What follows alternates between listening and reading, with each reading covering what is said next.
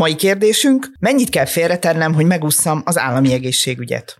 Mit tud egy egészségpénztár, vagy egy egészségbiztosítás, és mi a különbség a kettő között? Milyen nagyságrendű megtakarítás kell, hogy kikerülhessem a várólistákat? Ezekre keressük a válaszokat. Vendégünk Kravali Gábor, az Önkéntes Pénztárak Országos Szövetségének főtitkára. Én Gyükeri Mercedes vagyok. Én pedig Stolcsa Viván. És ez a Kasszakulcs, a HVG pénzügyi podcastja.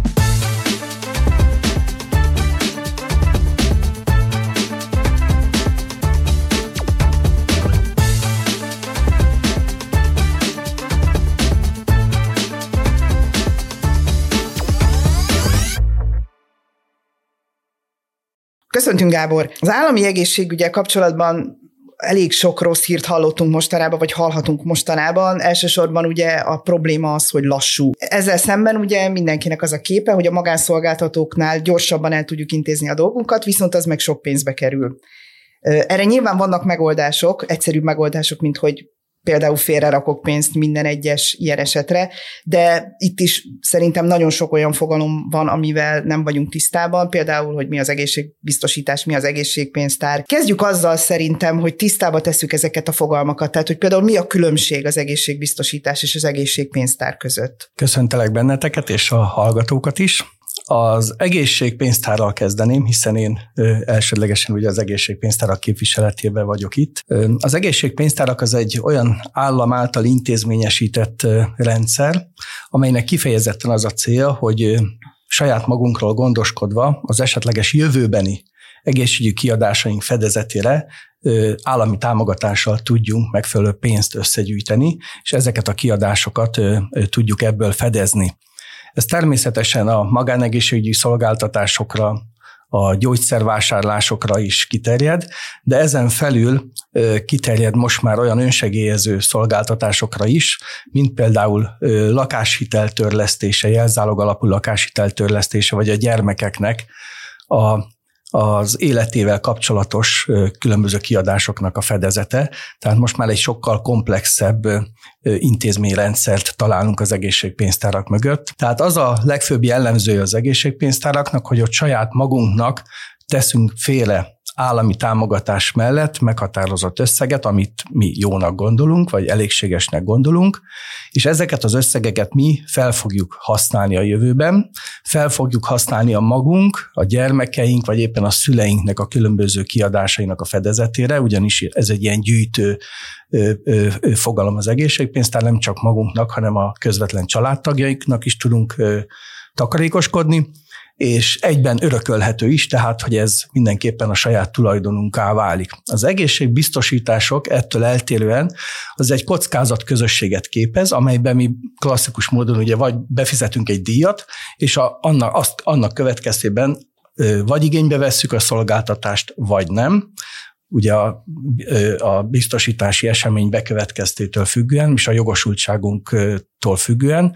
Tehát ez a két jelentős eltérő különbség a, az egészségpénztárak és az egészségbiztosítások között. Hozzá kell tenni, hogy az egészségpénztári megtakarításunk alkalmas tud lenni arra is, hogy egészségbiztosításunk is legyen, hiszen azt is tudjuk finanszírozni ebből a megtakarításból miért jó nekem az, hogy az egészségpénztári befizetésemből finanszírozom az egészségbiztosítást?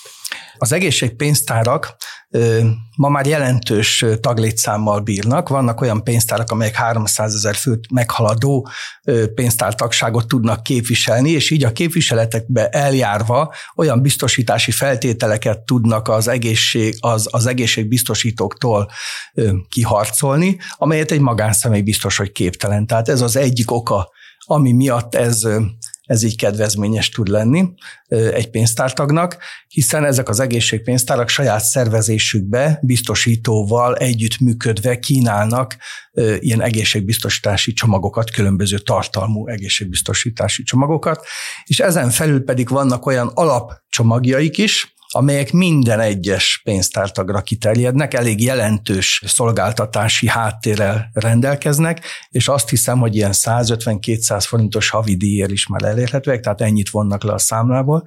Tehát, hogy minimális költségekkel igen jelentős fedezetet tudunk az egészségpénztárakon keresztül így biztosítani magunknak. A gyakorlatban ezt hogyan érdemes elképzelni? Tehát, hogyha mondjuk a, nekem van egy egészségpénztári tagságom, megvannak a befizetéseim, és akkor mit tudom én, biciklizés közben eltöröm a lábam, és nem az állami egészségügybe akarok menni rehabilitációra. Ilyenkor akkor mik a következő lépések? Hát több lépést is tudnak a, az, a pénztárak nyújtani. Az egyik, törött hogy lábbal, igen. Törött lábbal, így van. Elbicegünk akkor a számítógépünkhöz. Először megnézzük, hogy melyik pénztárban vagyunk tagok. Vagy tagunk, tagok vagyunk egyáltalán pénztárba.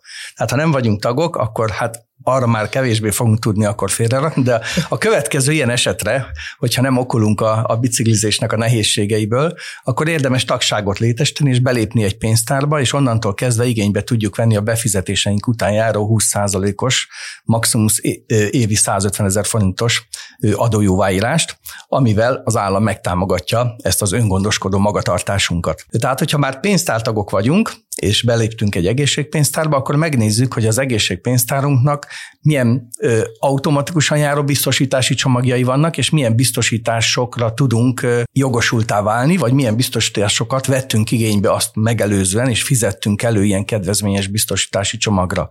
Ha vannak ilyen biztosítások, akkor én azt javaslom, hogy ezekkel érdemes kezdeni.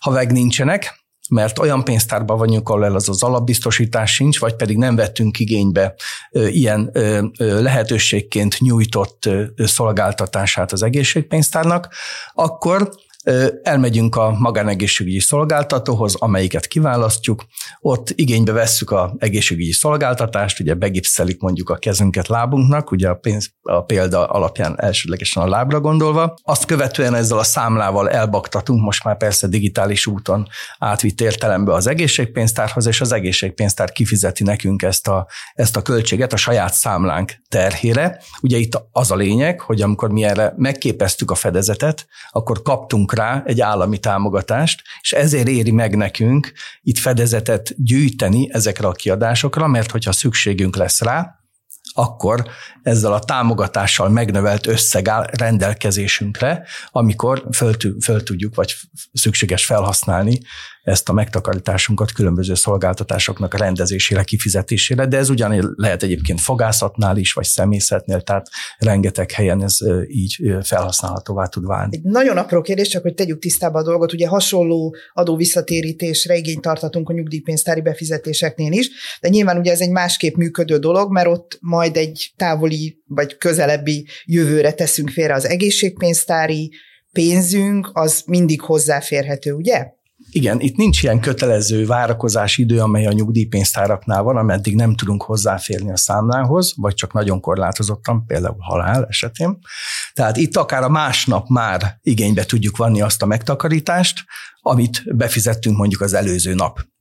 Tehát itt ez egy, ez egy akár úgy is félretehetünk, hogy előre tervezetten van egy műtéti beavatkozásunk, vagy el szeretnénk menni egy szemműtétre, akkor ezt, ezzel, a, ezzel a tudattal befizetünk az egészségpénztárba, megkapjuk rá természetesen az állami támogatást, és utána ezeket a beavatkozásokat elvégezve finanszírozzuk a saját megtakarításunkból annak a költségét. És akkor még azt tegyük tisztába, hogy egy ilyen helyzetben mondjuk nekem a magán egészségügyi szolgáltatónál nem kell akkor kifizetnem a teljes összeget, és tehát nem az van, hogy akkor én kifizetem, és utána a biztosító vagy az egészségpénztár azt visszautalja nekem, hanem, hanem ugyanúgy, mint ahogy egy sima állami szolgáltatónál azt az egészségpénztár és a magánszolgáltató maga közt elrendezi? Ez egy több lehetséges út lehetséges kifizetni, és utána felém számol el az egészségpénztár. Lehet úgy, hogyha le van szerződve az egészségpénztár és ez a magánegészségügyi szolgáltató, ami egyébként általam is, általam, kezdem, általam történő kezdeményezésre is megtörténhet ez a hivatalos kapcsolatfelvétel a pénztár és a szolgáltató között.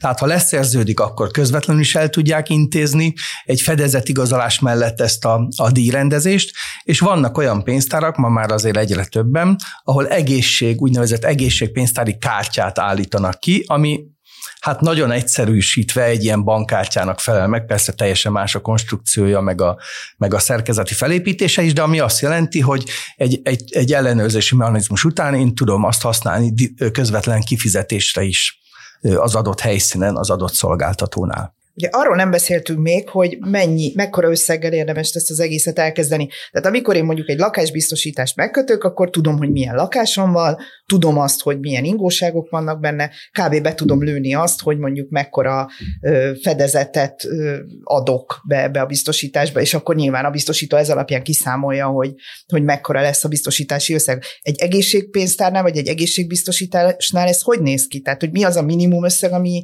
amit érdemes ebbe belerakni, meddig érdemes elmenni? Egy, most, most nyilván normál kockázatról beszélünk, tehát nem arról beszélünk, hogy mondjuk szeretnék egy szemműtétet, mert nyilván ott, ott meg tudom nézni az árlistán, hogy, hogy ez mekkora összeg.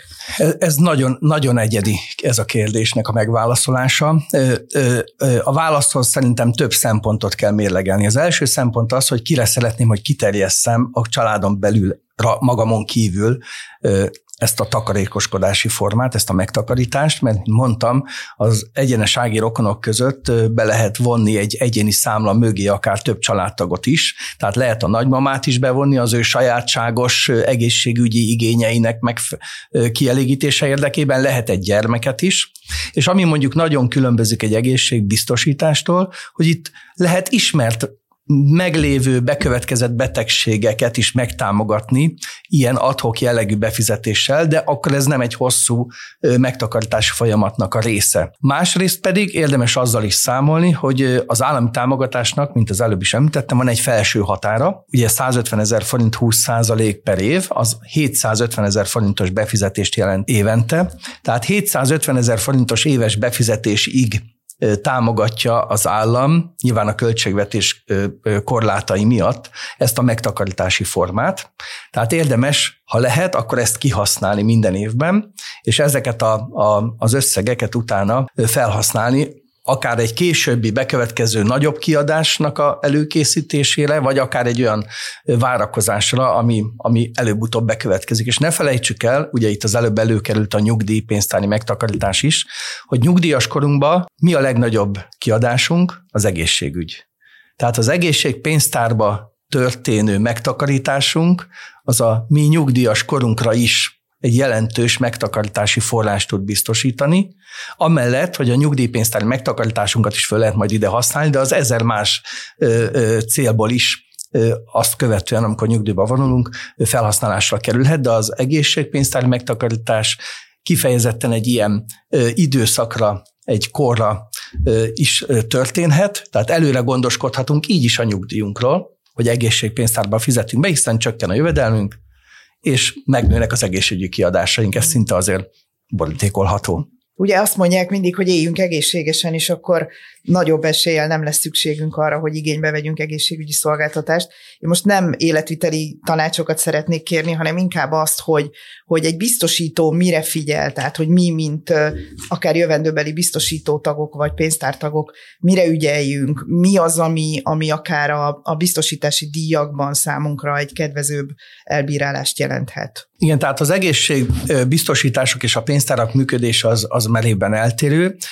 Az egészségbiztosítások tudják értékelni az adott személynek a, az életvitelét, a, a különböző egészségügyi helyzetét, állapotát, és erre kiterjedően részletes egészségügyi adatlapok felvétele útján is akár, de, de, egyedileg befolyásolni tudja akár a díjfizetés nagyságát is az adott személynek az életvitel. A pénztárak máshogy működnek. A pénztárak mindenképpen ugye a saját megtakarításait a, a pénztártagoknak kifizeti, hogyha olyan szolgáltatást vesznek igénybe, amelyek, amelyek ugye kifizethetőek egészségpénztáron keresztül. Tehát ott elsődlegesen a, a pénztártagnak érdeke hogy olyan életvitelt folytasson, amivel egyre minél kevesebb ilyen jellegű szolgáltatást kell igénybe vennie, mert akkor jóval több pénz marad.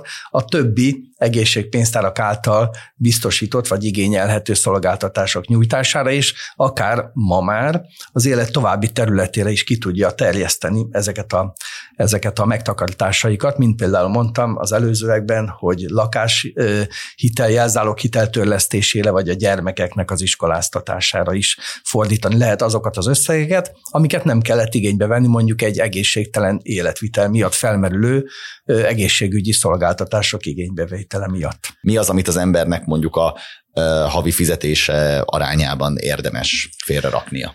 A, a Pénztár Szövetségnek van egy ilyen társadalmi elhivatottsága, hogy a pénzügyi tudatosságot Magyarországon minél szélesebb körbe terjessze, és az egyik ilyen fő üzenet, ez a családi költségvetés készítése. A családi költségvetés azért fontos a véleményünk szerint, hogy az embernek lehetőséget ad arra, hogy végig gondolja az elkövetkezendő életpályáját, annak érdekében, hogy megjósolja azt, hogy az egyes élet szakaszaiba milyen költésekkel, milyen kiadásokkal fog szembe kerülni. De az nem azt jelenti, hogy egy fiatal, aki ma egészséges, annak úgy kell gondolkodnia, hogy akkor most nem teszek félre semmit ma, mert majd akkor fogok gondolni arra, amikor ez előkerül. És ez a költségvetés lényege, hogy a költségvetésben minden ilyen várható kiadási tétel kerüljön bele, maximum az adott élet prioritásának megfelelő arányban történjen félretétel ezeknek a céloknak a megvalósítása érdekében. Magyarul a válasz az, hogy minél hamarabb el kell kezdeni ezeket a, ezeket a megtakarításokat, többek között azért is, mert arra minél hamarabb igénybe tudjuk venni ezeket az állami támogatásokat, mivel évente azoknak a, a felső határ által meghatározott korlátossága miatt nem tudunk, amikor majd problémánk van, azt végtelenségig igénybe venni ilyen jellegű támogatást, és ha ezt folyamatában mindig igénybe vesszük, akkor önmagába az adott kiadáskor jóval nagyobb állami támogatásba is tudunk részesülni, mint mondjuk az azt megelőző évben, ha hirtelen beömlesztjük azt a 750 ezer forintot a, a pénztári megtakarításunkra. Tehát én azt mondom, hogy a legfontosabb itt az nem is az összegszerűsége, hanem az, hogy a, a fejekben, a gondolatban ez a tudatosság, ez jelenjen meg, és minél korábban kezdődjön meg a takarékoskodás, az öngondoskodás. Egyébként ez egy áttételes dolog, mert az öngondoskodáson keresztül az, a, az élet minőségemet, az életformámat is alakítom, mert ha felkészülök arra, hogy nekem milyen problémáim lehetnek később az életbe, akkor már már úgy élek, hogy lehetőleg ezeket a problémákat el tudjam kerülni. Köszönöm, Gábor, hogy segítettél megválaszolni a mai kérdést. Hallgatóinknak pedig köszönjük a figyelmet. Jövő hétfő reggel újra találkozunk, iratkozzatok fel a Kasszakulcs csatornájára, és kapcsoljátok be az értesítéseket, hogy egyetlen adásról sem maradjatok le. Ha pedig érdekelt titeket a HVG többi podcastje, a HVG podcastek csatornáján mindent megtaláltok. Én Gyükeri Mercedes vagyok, Stojcse Viván nevében is búcsúzom tőletek. Viszont hallásra!